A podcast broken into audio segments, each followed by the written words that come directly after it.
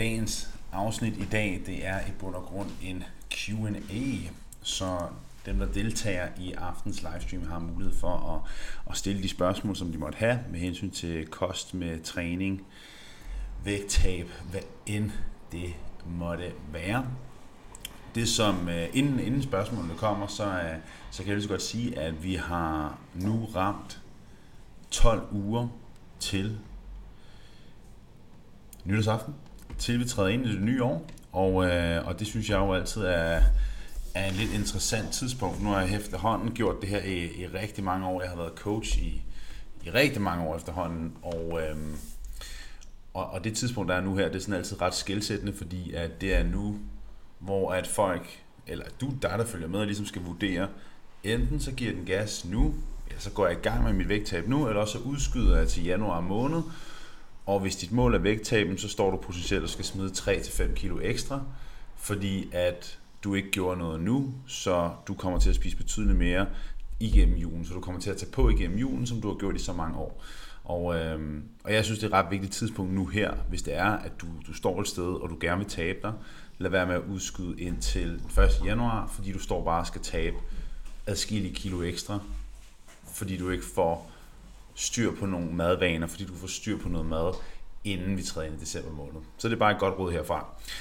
Og lad os gå direkte til spørgsmålene. God aften alle sammen, dejligt at se jer. God aften Thijs, god aften Anne, Denise, Janni. Dejligt med en masse velkendte ansigter.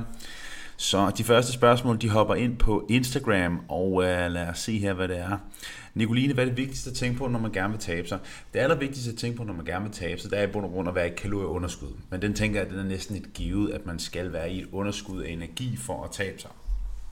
Men det, som ligesom er, er essentielt for at skabe vægttab, og, og det som undersøgelser også viser, forskning viser simpelthen, er kriteriet for at skabe det absolut mest succesfulde vægttab. Og et succesfuldt vægttab, hvad er hvad er ligesom kriteriet for et succesfuldt vægttab? Hvad vil succesfuldt vægttab sige? Et succesfuldt vægttab vil sige, at du formår at tabe dig, og derefter formår at holde dit vægttab. Et succesfuldt vægttab er ikke at tabe 12 kilo på 12 uger, hvis det er, at personen har gået til ekstremerne og ikke har fået nogle værktøjer til at kunne rent faktisk vedligeholde vægten bagefter. Så det er meget vigtigt, at vi altid ser på et succesfuldt vægttab, som ikke bare er et vægttab, men som et vægttab, der rent faktisk kan holdes. Jeg er ikke det mindste imponeret over folk, som til januar formår at lave en 0 sukker, 0 alkohol januar, smide 5 kilo, for så at ikke have ændret en skid på deres vaner, ændret på noget som helst, for nogle gode ting implementeret, men de har bare formået at kunne ekskludere. Fordi de mennesker er desværre heller ikke dem, der oftest formår at holde det, som de har tabt. Så, øhm, så det er rigtig, rigtig vigtigt, at man tænker på vedholdenhed, og det betyder altså, negoline for at svare de, de spørgsmål direkte, at det aller, aller vigtigste det er, at du finder en tilgang, at du finder fast i noget, som du kan se dig selv følge i rigtig lang tid. Og det samme gælder også motionen, det samme gælder maden.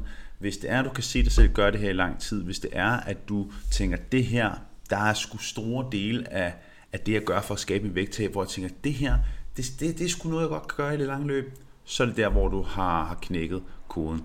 Øhm, det er det aller, aller vigtigste. Og øh, uh, Thijs, han skriver, han startede forløb sidste år. Han skriver, hør efter JB. Aldrig udskydet til januar. Jeg startede den 23. december, og det var ikke noget problem. Thijs, du har gjort det fucking godt. Du gør det stadig sindssygt godt. Thijs, han har formået at tabe en hulens masse kilo. Thijs, man, må, man kan roligt sige, 2023 har været dit år. Det er også sejt at starte den 23. december, altså. For satan. Um, skal vi se her. Hvordan ved man, om man er i underskud af kalorier? Det gør man ved, at man bruger en beregner, for eksempel den beregner, jeg har på borgfitness.dk. Der kan man gå ind og beregne sit kalorieindtag, hvad man sådan som udgangspunkt ud fra en beregning i hvert fald har brug for af kalorier. Øh, og det er så ligesom det, man går efter for en periode, for ligesom at kunne vurdere, for at Øh, rykker det sig i det, i det tempo, som, som jeg godt kunne tænke mig. Øhm, det, som der sker tit, for man kan også godt tabe sig med at følge nogle retningslinjer, for eksempel af en tallerkenmodel. Problemet det er, at nogen så ender de med at få for meget, eller de ender med at få for lidt, og så bliver man frustreret, hvis man ikke taber sig, og så ender det med, at man ekskluderer en masse ting, og, og, og, lige, og så rykker det bare ikke. Så jeg er en stor tilhænger af, især hvis det er en person, som har tabt så mange gange før, man har taget det helt på igen, og mangler en, en forståelse af portioner, mangler en forståelse af, af mængder, der er rigtig, rigtig stor tilhænger af, at man i, for en periode vejer sin mad, at man for en periode lærer at og, og, og se, hvad er, hvad, hvor store mængder har jeg rent faktisk brug for. Fordi den øjenåbner, der er, og det ved jeg, at Janni kan skrive under på, det ved jeg, at Thijs kan skrive under på, to borgere, øhm, Janni er tidligere borger, og det ved jeg, langt de fleste af dem, som er i forløb, og jeg ved, der er mange af jer, der kigger med her til aften, I I kan skrive under på, at, at når man begynder at veje sin mad, så er der sådan en kæmpe åbenbaring i form af, fuck, jeg, jeg, jeg spiste rent faktisk langt flere kalorier, end jeg lige gik og troede, jeg indtog. Og det er det, som gør den helt store forskel for rigtig mange, og derfor jeg er så stor tilhænger af, at man for en periode lærer at veje sin mad af, man for en periode lærer at holde styr på sit kalorieindtag. Så man beregner altså sine kalorier, går man ud fra det, så justerer man baseret på ens fremgang derfra. Så Christina, hun skriver på Facebook, et succesfuldt vægttab opnår man ved hjælp af jer det bedste forløb nogensinde. Christina, hvor det sødt skrevet. Tak. Christina er en af en borger, som øh, har formået at smide en hulens masse kilo og er på ingen måde færdig med sin rejse. Det er nice. Det er så stærkt. Kan man være i for stort kalorieunderskud? Ja, det kan man godt. Det, der er vigtigt at forstå, god aften Gitte. Dejligt at se dig herinde endnu en borger. Der er mange borgere her til aften. Det er dejligt. Til dem, der ikke ved, hvad en borger er, så en borger, det er en person, der har valgt at prioritere sig selv. Det er en person, der har valgt at sparke noget freaking røv med verdens bedste fucking team. Der er ikke noget, der hedder janteloven her. Jeg må godt sige, Borg Fitness er the fucking shit. Vi er gode, og øh, vores borgere, de er pisse seje. Så, øhm, og Rikke, hun også lige starter på forløb. Hun skriver, jeg starter op på forløb hos Borg i går, og jeg er sindssygt spændt på min rejse. Det bliver sindssygt godt, Rikke. Og det er kun godt, at du kigger med her i aften. Det, det er super godt. Det er, det, der er rigtig mange af dem, som har været igennem forløb igennem årene, der, der ofte siger, det her med at være med på den livestream her, det gør en forskel, fordi det, det er ligesom også sådan, vi får samlet de her øh, session, øh, lessons, som der er i dit forløb, de her læringsvideoer, øh, for samlet den coaching, som, som I får, du får af din tilknyttede Borg Fitness Coach.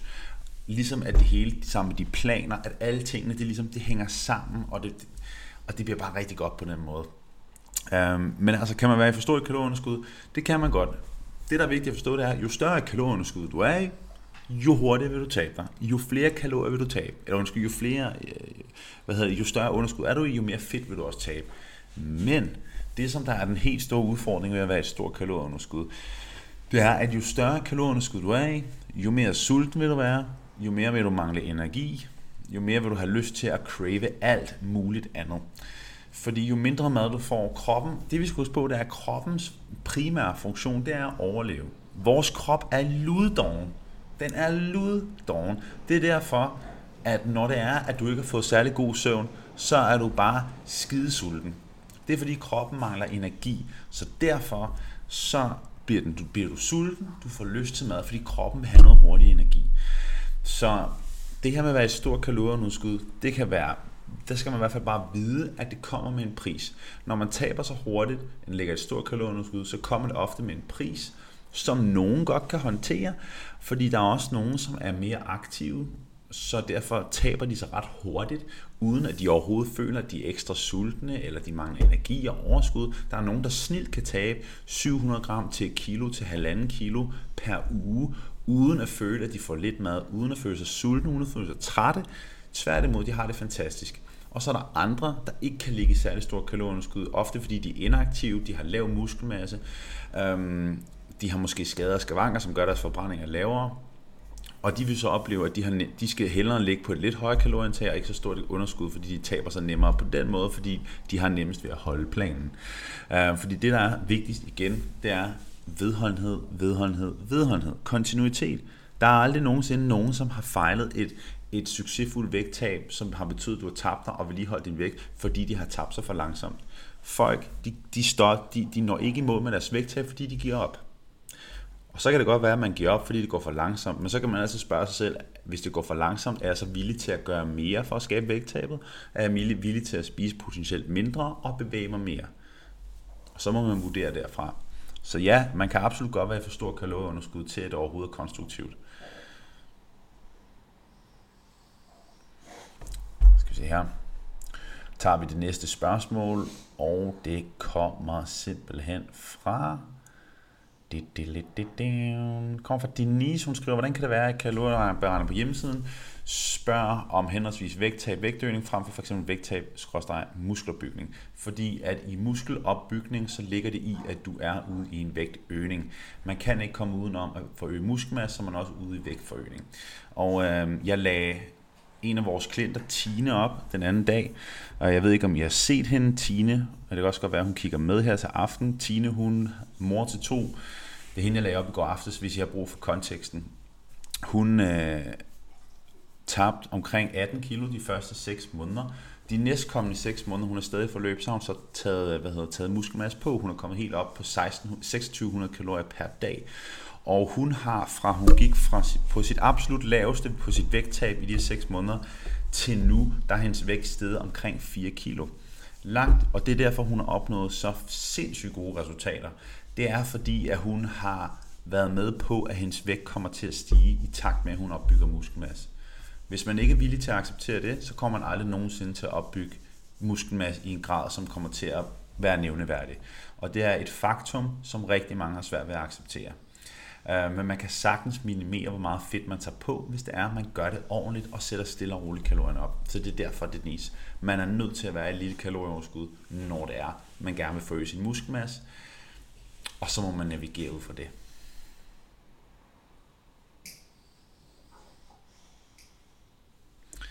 Ja, det er godt at høre, Morten. Det er godt, du har Janne i dit hjørne.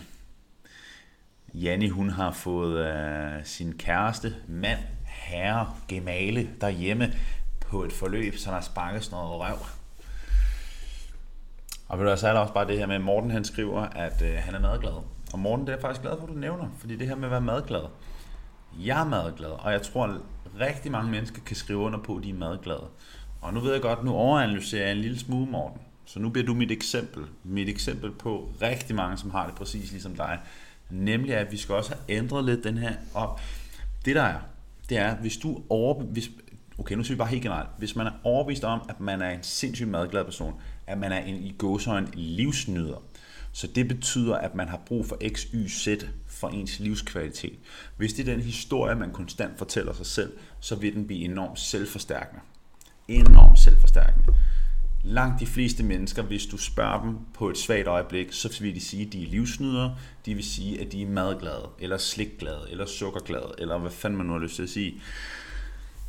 Og fordi man kan jo sagtens være madglad, uden en madglad person kan godt spise en 200 gram bøf og en smule banæssauce og et glas rødvin. En madglad person kan også spise en 500 grams bøf med masser af sovs, masser af kartofler og tre glas rødvin. Man kan godt være en madglad person, øh, en madglad person og tage en mindre portion. Man kan godt være en madglad person og samtidig ned, neddrosle, hvor meget mad man spiser, og hvad det er, man spiser for periode, fordi man har nogle andre ting i sit liv, man prioriterer og vægter rigtig højt. Og jeg siger det her, fordi at der er så mange, og nu er det ikke bare dig, Morten, jeg snakker om helt generelt, der er så mange, der lader sig begrænse af, at de har fortalt dem selv, at jeg er jo en livsnyder, så jeg har brug for X, Y, Z. Jeg er jo en madglad person, så jeg har brug for X, Y, Z. Jeg er afhængig af sukker, så jeg skal have mit sukker på X, Y, Z tidspunkt. Jeg er en alt eller intet person, så hvis ikke tingene kan være perfekte, så kan det være lige meget. Alting, alt det, der bliver nævnt her, jeg er en perfektionist, så hvis det ikke kan være 100%, så kan det være lige meget. Alle de ting her, det er begrænsende tankegang, limiting beliefs, overbevisninger, vi har gjort os selv, som i bund og grund ender med at diktere, hvordan vi også vælger at reagere, hvordan vi vælger at gå omkring de udfordringer, der er. Så det gælder alle, og, og, og det her det er også lige så meget noget, lad mig fortælle det sådan her. Jeg var overbevist om, fra jeg var 14-15 år gammel, indtil jeg var i midt 20'erne, at jeg var en doven person. At jeg var en person, som var luddoven, som man lavede så lidt som overhovedet muligt. Jeg vidste, at træning det var noget, jeg kunne finde ud af. Men jeg var stadigvæk overbevist om, at jeg var doven, fordi akademisk gjorde jeg det ikke særlig godt, fordi jeg lavede aldrig lektier, læste aldrig op på en skid. Jeg havde mere travlt med at træne, havde mere travlt med at læse ernæringsbøger og at gå op i træning. Det var det, jeg havde travlt med, det var det, jeg kunne finde ud af, og det var det, jeg gjorde. Men jeg var overbevist om, at jeg var doven. Det var det, min underviser havde sagt, det var det, min lærer havde sagt til mig. Jeg var doven. Men lo and behold, så snart så kom jeg ud og blev selvstændig og fandt ud af, at jeg var fandme da ikke doven. Men det var så indgraveret i min hjerne, i min væremåde, at jeg var en doven person, så alt gik jeg til det, som om at jeg sprang over, hvor gader er lavest. Men da jeg så blev selvstændig, var jeg tvunget til at rent faktisk ikke springe over, hvor gader er lavest. Fordi problemet var, hvis det var, at jeg ikke knoklede røven ud af bukserne for at skabe Borg Fitness, så vil Jakob stå uden en uddannelse, uden en fremtid, uden en skid, fordi at jeg valgte at gå all in på det. Min pointe her er, at vi kan hænge så meget fast i, hvad det er for nogle overbevisninger, vi har om os selv, på grund af en historie, på grund af en historik. Der er mange forklaringer til det, men hæng ikke fast i dem, fordi det ender med at begrænse en selv fuldstændig.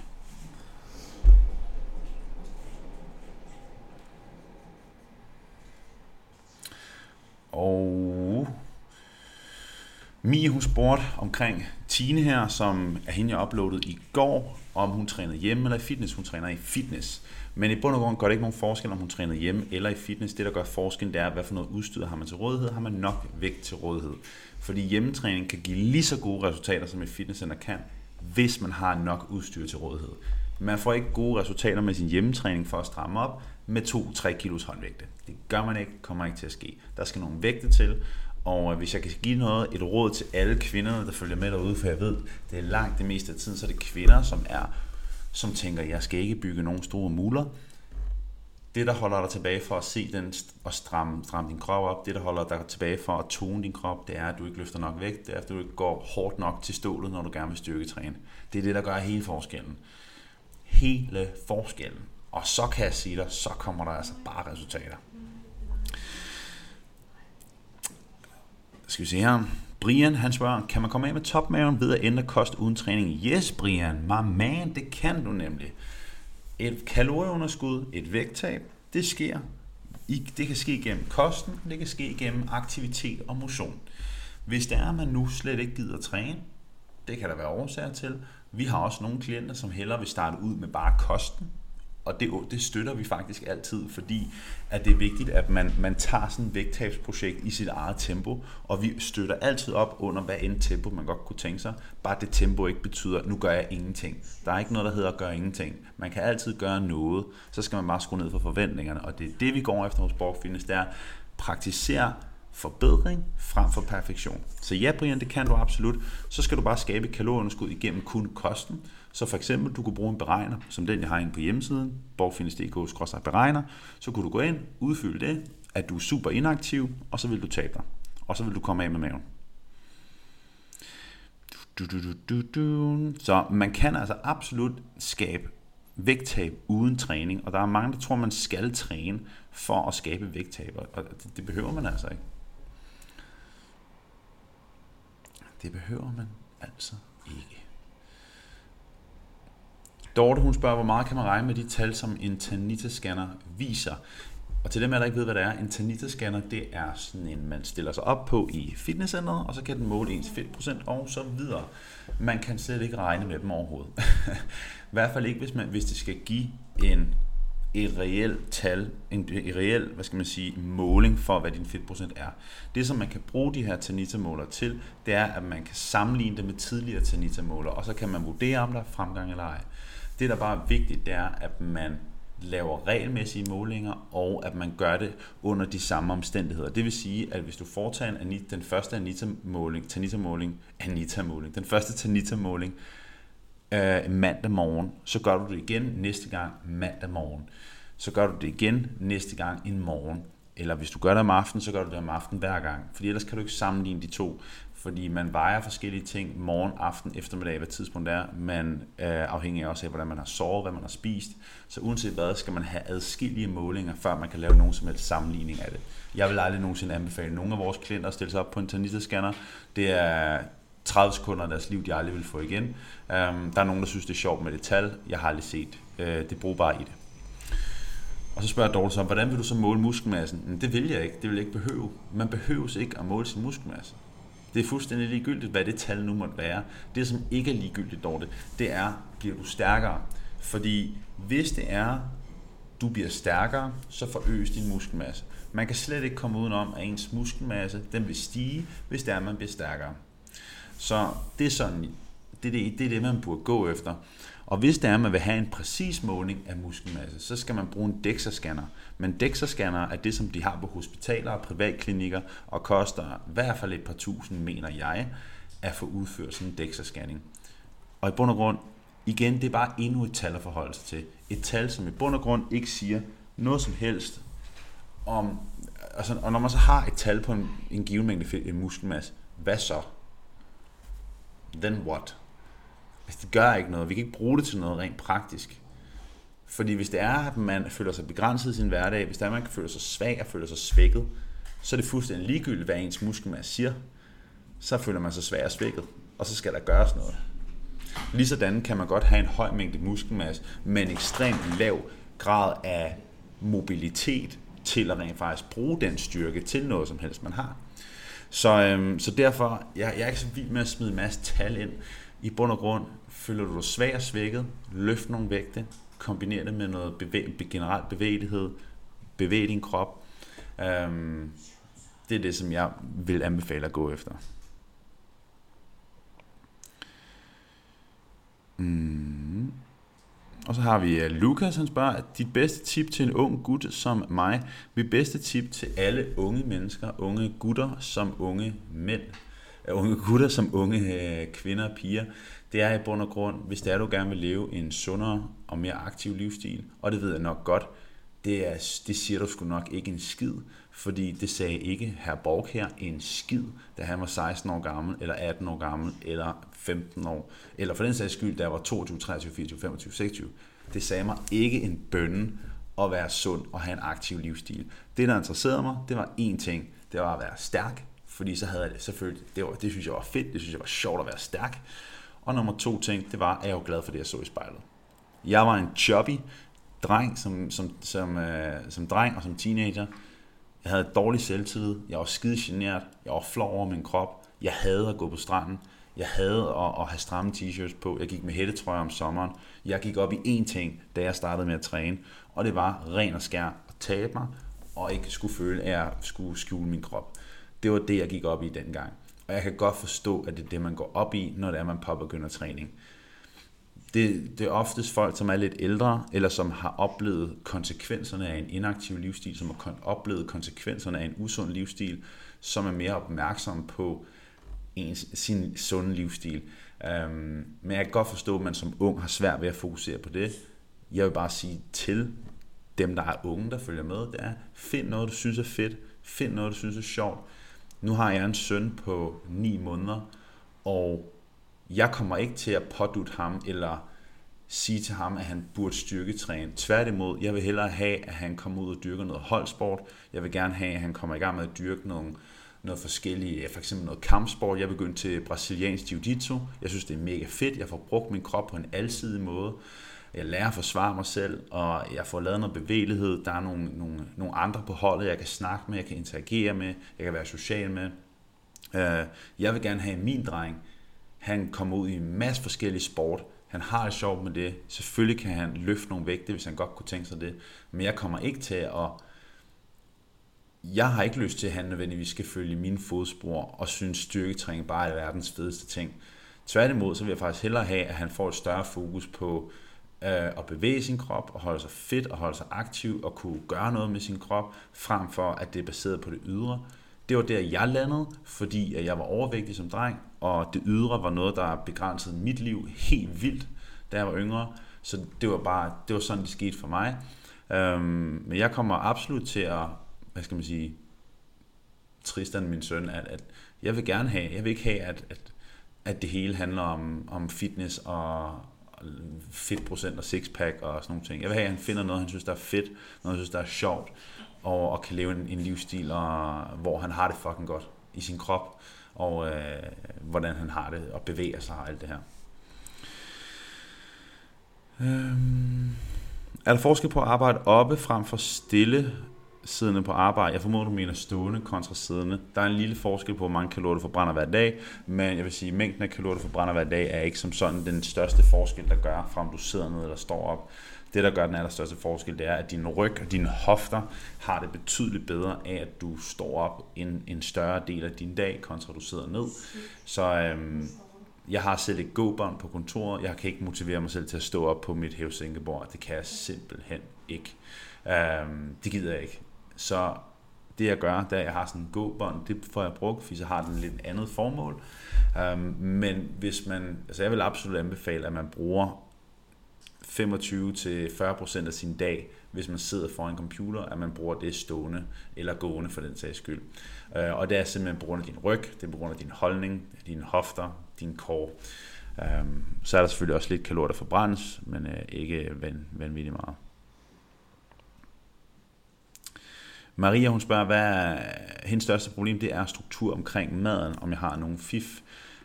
Mit bedste svar til dig i forhold til en struktur på maden, det er, at hvis du har et problem med strukturen, så er det fordi, du ikke har skabt en struktur. Så er det fordi, du ikke har fået etableret en struktur og en rutine.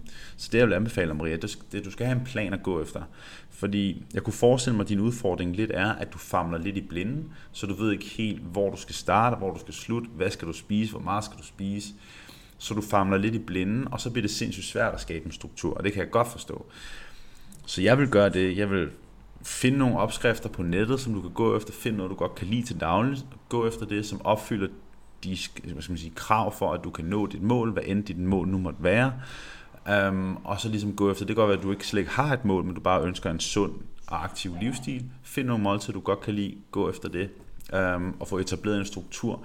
Og jeg vil lige så meget sige, at noget af det, der hjælper rigtig mange mennesker med at få succes med deres vægttab, få succes med at skabe forandringer med deres krop, det er gentagelser. Og det at leve en sund og en aktiv livsstil, det er at gentage sig. Det er at, at, at bruge meget de samme måltider dag ud og dag ind. Og det er ikke, at man skal spise sådan, men der er også der er et rent mindsetmæssigt, jo flere valgmuligheder vi giver os selv, jo sværere har vi rent faktisk ved at tage en beslutning. Hvis man giver et barn tre forskellige valgmuligheder, og så har de vanvittigt svært ved at tage en beslutning. Voksne har det samme. Det gælder i forhold til salg, at hvis du giver en person, hvis du vil sælge en person noget, og du giver personen mange valgmuligheder, så står man tilbage og aner ikke, hvad fanden. Og vi kender det også godt selv hvis jeg skal ned og vælge et par bukser, og så kommer ekspedienten over til mig, ja, og så siger jeg, jamen jeg vil gerne have et par cowboybukser, og så giver han mig 10, fem forskellige cowboybukser. Det er dem her, her er der fem forskellige. Så står jeg der tilbage, person, der hader at stå og shoppe i en butik, hader i forvejen, der kommer en ekspedient over, og så står jeg og skal vælge fem forskellige cowboybukser, og ender med nærmest at gå i panik og bare løbe derfra. Ikke? Det gider jeg fandme ikke. Hvor hvis ekspedienten nu gav mig to par cowboybukser, dem her har vi gode erfaringer med, jeg synes, du skal prøve dem her, så går jeg derfra med, med et par cowboybukser. Og det samme gør, gør sig gældende med ens kost. Hvis man har så mange valgmuligheder, og hvis det er, at man har lyst til at prøve alt muligt forskelligt hele tiden, så kan det give sådan en, en, en, en, en det kan udfordre en i forhold til at tage beslutninger. Jo flere valgmuligheder vi har, jo sværere har vi ved at tage beslutninger. Og det, det, det er også sådan, det fungerer i, det er også en af de udfordringer, der er med, med samfundet nu til dags. nu, det bliver et dyb snak det her, det er, jo flere valgmuligheder vi har, jo flere ting vi har at beskæftige os med hele tiden, jo sværere er det rent faktisk at få skabt en struktur på noget som helst, og rent faktisk gøre noget som helst. Så der kan være noget rigtig godt i nogle gange at have en begrænset mængde valgmuligheder. Så hvis det er, at du har svært ved at skabe en struktur, Maria, på din kost, og lad os nu sige, lad os nu for eksempel sige, du er i, lad os sige, du er i forløb hos os. Lad os sige, du er i forløb hos Borg Fitness. Hos Borg Fitness, der får, du, der får du som udgangspunkt, når du starter dit forløb, så får du syv forskellige opskrifter, typisk mellem, mellem 3 til 7, afhængig af hvad dine ønsker er, til de forskellige måltider.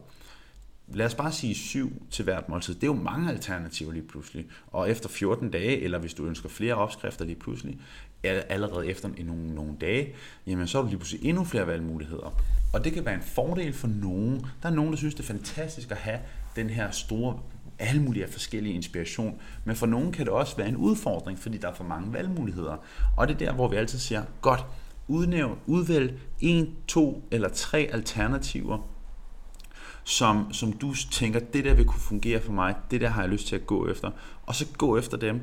Og så, ja, det, og hvis du synes, det er lidt kedeligt i starten, det er okay, fordi nogle gange så handler det også om at ligesom bare skabe noget kontinuitet og noget vedholdenhed. Så at have den her med nogle gange, det er, nogle gange, når vi har for mange valgmuligheder, så er det enormt svært at rent faktisk tage en beslutning. Så nogle gange har vi brug for at begrænse valgmulighederne og bare sige, nu går vi efter det der, nu er det det, vi gør. Super godt spørgsmål. Mm. Jenny, hun spørger, hvilket resultat får man, hvis man træner efter tunge løft, samtidig med, at man holder sig til 1600 kalorier? Kan man stadig tone stramme op med det kalorieindtag, hvis man nu er normalvægtig? Jeg kan ikke... Øh, lad os nu sige, Jenny, at de 1600 kalorier, det er vedligeholdsindtag. Det formoder jeg, fordi hvis det var et kalorieunderskud, du kan jo ikke fortsætte med at leve på 1600 kalorier, hvis, du, hvis det er et underskud for dig. Så lad os sige 1600 kalorier, det er vedligeholdsindtag. Hvis 1600 kalorier er et vedligeholdelsesindtag for dig, det vil sige, at din vægt er status quo, kommer du til at få resultater? Det gør du, men du kommer absolut ikke til at få gode resultater med din træning, hvis du ligger på kun 1600 kalorier. Langt de færreste mennesker har brug for at ligge på kun 1600 kalorier for at vedligeholde deres vægt. Det der er med kroppen, det er, at den tilpasser sig.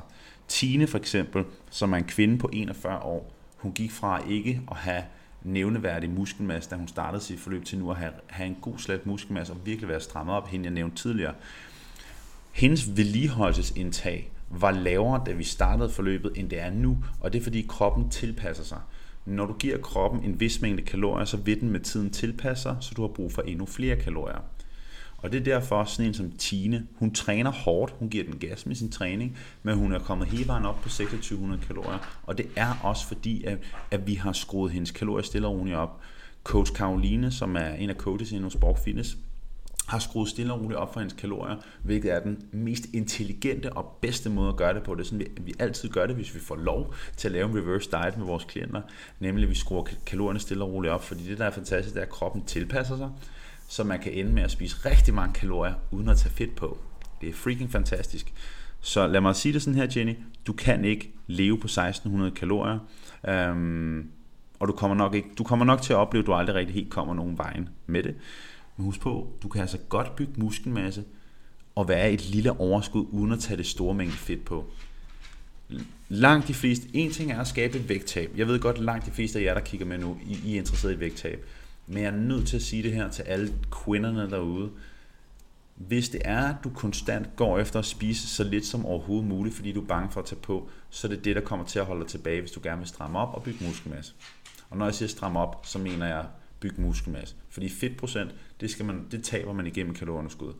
Så det her med, hvis du konstant går efter at spise så lidt som overhovedet muligt, fordi du har mig bange for at tage på, hvis du gerne vil bygge nogle muskler og gerne vil se mere tonet ud i form af mere muskelmasse, så er det din frygt for at spise mere, der kommer til at begrænse dig allermest.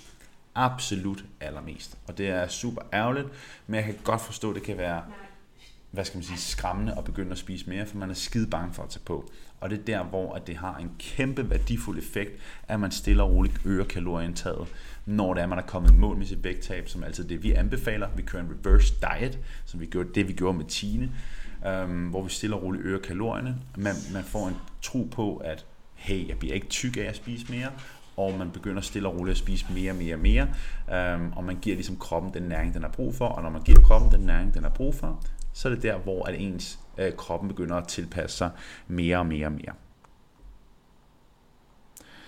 Og vi går videre lige til de sidste par spørgsmål, hvis der er nogen.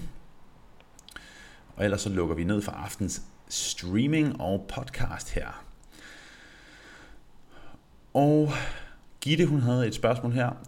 Gitte, hun skriver, mange har så stor fokus på tid. De fleste, der spørger mig om, hvor meget jeg har tabt mig, spørger sig altid, hvor lang tid har det taget? Hvorfor er det så vigtigt? Jeg har været overvægtig stort set hele mit liv. Jeg er 38 år, og jeg tænker, at min krop godt må tage et år eller to eller tre, før jeg er der, hvor jeg gerne vil være. Men undrer mig over, øh, mig undrer mig, men undrer mig over det store fokus på tid. Og Gitte, hun er i forløb her hos os, og skabt sindssygt flot resultat. Og Gitte, du har en rigtig, rigtig god pointe. Hvorfor er det, vi er så fokuseret på tid? Ved du hvad, Gitte? Det er helt, helt normalt. Og øhm, det betyder ikke, at det nødvendigvis er, er rigtigt, men det gør sig gældende for stort set alt. Tjene penge hurtigt.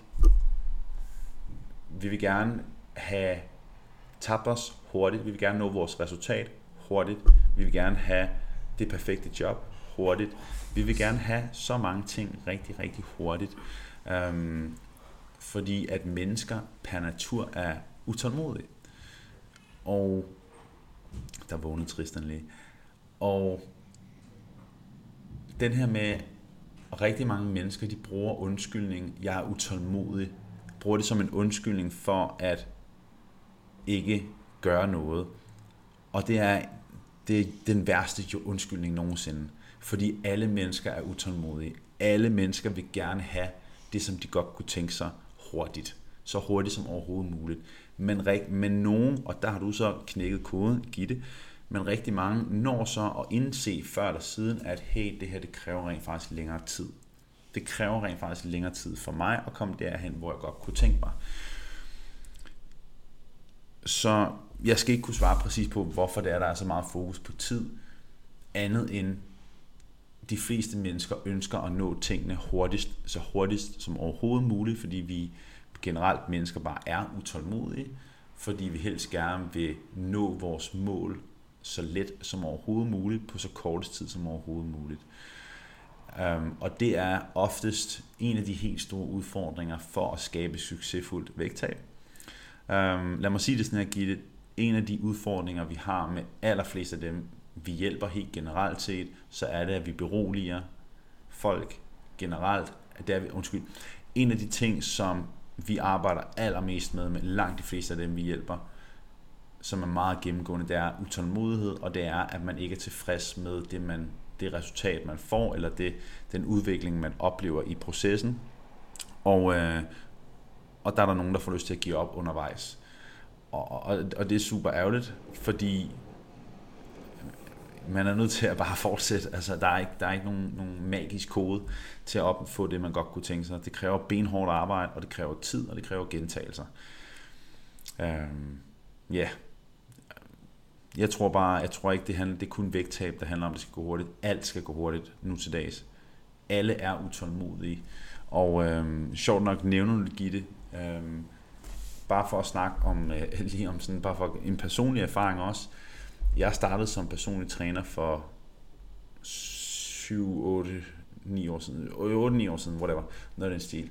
Der gik jo sindssygt lang tid før, altså jeg fik ikke, der var ikke nogen, der fik, gav mig nogen likes, der var ikke nogen, der kommenterede på mine opslag.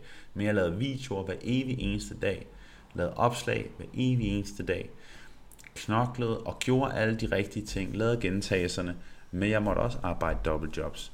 Dengang, da jeg lige var startet ud, så måtte jeg også tage nogle af dem, jeg hjalp. Dem hjalp jeg gratis, fordi jeg fik ikke nogen, der var ikke nogen, der, der kendte til mig, så der var ikke nogen, der kom ind og, og ville have, have hjælp. Øhm, men rigtig mange giver bare op undervejs. De giver op, når de møder modstand, og de giver op, når det er, det bliver svært, når det er, der ikke er nogen øjeblikkelig belønning. Og, og så bliver det på en eller anden måde dækket ind under, at jeg er utålmodig. Og det man i bund og grund er, det er, at man, man ikke er villig til at lægge arbejdet, når det ikke altid giver den belønning, man godt kunne tænke sig. Fordi det, der er ved det, og det er der, hvor du har knækket koden, øhm, det er jo, at man er nødt til at, at, at, at lave repetitionerne, man er nødt til at fortsætte og fortsætte og fortsætte. Velvidende, at belønningen kommer. Velvidende, at det tager tid. Fordi de rigtig gode ting, de tager tid.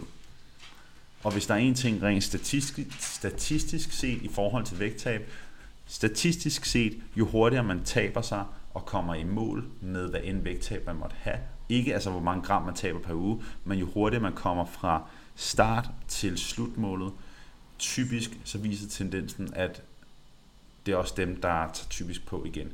Og det er jo så fordi, at for at skabe det hurtigste, hurtigste resultat, så vil det betyde for en stor andel, en stor procentdel, at de skal gå på kompromis med den livsstil, de godt kunne tænke sig at leve. Og det vil altså sige, ligesom jeg snakker om tidligere i livestreamen, altså går man på kompromis med øh, det, man gør. Sådan så det bliver simpelthen alt for svært at, at rent faktisk holde øh, og være noget, som man kan se sig selv leve efter de fleste mennesker er skide utålmodige, og øh, det er verdens mest brugte undskyldning, jeg er utålmodig, så derfor kan jeg ikke gå i gang. Øh, men, vi nød, men, men alle, der, alle jer, der kigger med og lytter med, vi er alle sammen utålmodige. Vi vil alle sammen gerne have tingene ret hurtigt, men nogen er bare bedre til at acceptere, at ting tager tid. Og, øh, men det er ikke ens betydende med, at man skal stoppe. Så, øh, og så er der også det her med, for, lige for at runde den af. Uh, Gitte, og det var et sindssygt godt spørgsmål, som du kan høre, så brænder jeg også for at snakke om det, fordi jeg, jeg ævler løs om det. Og også bare lige for at sætte en krølle på det. Så et vægttab, der er der den her med, at en ting er at skabe selve vægttabet, men en anden ting er at skabe de vaner og det forhold til mad og den adfærd, som der skal til for at holde vægten. Og bare fordi man har tabt, lad os sige, 10 kilo på 10 uger, er det slet ikke ens betydende med, at man har opnået nogle, nogle vaneændringer, man har opnået et, et bedre forhold til mad, at der er kommet sket adfærdsændringer. Det kan være, at man på 10 uger bare har været i stand til at følge en eller anden plan, men man på ingen mulig måde har ændret på nogle vaner, fordi det tager typisk langt længere tid end det. Og alle, der har prøvet at tabe så mange gange før, langt de fleste af dem, vi hjælper, er jo nogen, som har tabt så mange gange før og taget på igen. Så perspektivet er bare nødt til at være, at det her kommer til at tage tid. En ting er, at vi kan godt skabe hurtige resultater fysisk, uden tvivl. Men vid også, vær også opmærksom på, når du så er nået mål, så er der stadig noget arbejde forud. Og lige for at nævne Tine igen, som jo har været i forløb i et år, og tabt sig de her 18 kilo de første 6 måneder, hun har accepteret, og hun har, fundet, og hun har ligesom gået ind i det, velviden, at det her tager tid. At det her, det tager tid. Og derfor efter vægttabet, så var det der, hvor hun påbegyndte en anden del af processen, nemlig at lære at vedligeholde det, og fokusere på noget anden nydelse af det. Og til sidst, alle sammen, lad være med at nogensinde sammenligne med andre. Der er sådan et citat, der hedder, Comparison is the thief of joy. Sammenligne dig aldrig med andre. Fordi det er fuldstændig fucking ligegyldigt. Og du kan ikke sammenligne dit liv med andre.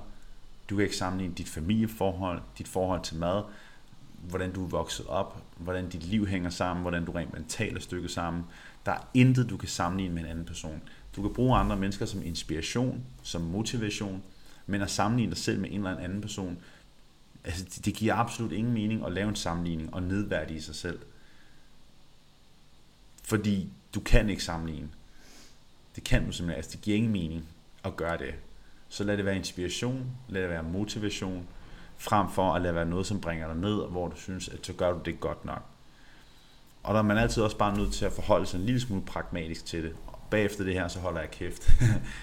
Nemlig at sige, jamen, hvis du er utilfreds med det resultat, du får, og nu snakker jeg bare helt generelt til alle sammen, hvis du er utilfreds med det resultat, du får, er du så villig til at gøre det mere for at få et bedre resultat? Du kan ikke ændre på, hvordan mange ting hænger sammen. Der er meget få ting, du kan ændre på. Så du kan ændre på din kost, og du kan ændre på din motion, du kan ændre på din søvn, du kan ændre på alle de her forskellige knapper, man kan dreje på, for at få et bedre resultat eller et hurtigere resultat. Men er du villig til at gøre det? Kan du, og er du villig til at prioritere, du, prioritere det i et større omfang for at få et bedre resultat? Ja eller nej? Hvor mange de vil bare gerne have et hurtigere resultat, eller have et bedre resultat, men er ikke villige til at gøre det mere. Fordi uanset hvordan man vender og drejer det, det tempo, som man har på det projekt, man nu er i gang med lige nu og her, det tempo kan kun accelereres ved at gøre mere. Og nogle gange giver det ikke engang mening at gøre mere. Fordi hvis du er udfordret af dit forhold til mad for eksempel, hvis du udfordrer, vi har nogle klienter, som er udfordret med overspisninger, hvor der bliver arbejdet en masse forhold til mad, det er en proces, du ikke kan fremskynde. Det er en proces, der ikke kan sættes tempo på. Fordi det er noget, hvor der skal arbejdes med det hele rent mentalt. Og der kan du ikke sætte en eller anden deadline på, og nu skal vi bare knokle endnu mere. Så lad være med at sammenligne, sammenligne det med andre. Du kan ikke bruge det til en skid. Brug andre som inspiration, som motivation. Og så giv den en fucking skalle. Fokuser på dig selv. Fordi alt andet er fucking lige meget. Alright? Det var aftens ord. Det var en fornøjelse at livestream for jer, og, og den her ryger også op som podcast, hvis var du kommer senere ind. Husk at give livestreamsene her et like, smid et like, del med en veninde eller med en kammerat, som uh, du tænker kunne have brug for den her livestream.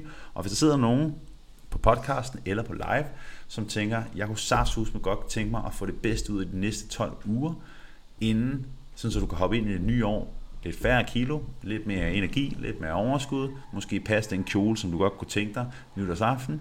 Smid mig en besked, skriv forløbebeskeden, let's rock and roll, men lad nu være med at sige, jeg udskyder til, til 1. januar, og så går jeg i gang med no fucking sugar January, og så gør jeg det samme lort, som jeg har gjort hvert år. Nemlig absolut ikke en dadel, når du så er nået halvvejs ind i året, fordi du startede ud med en eller anden quick fix kur. Uff, der gik jeg lidt i kød igen, var lige til stålet. Men I kender mig, I ved, hvordan jeg snakker, og øhm, nogle gange så er jeg nødt til at ruske lidt til nogle af jer herlige mennesker, der sidder og kigger med og bruger sådan en tirsdag aften med mig. Tak fordi I kiggede med og lyttede med. Ha' en fantastisk aften. Spark noget røv. Lad være med at fokusere på, hvad alle andre gør. Fokusere på jer selv. Hej!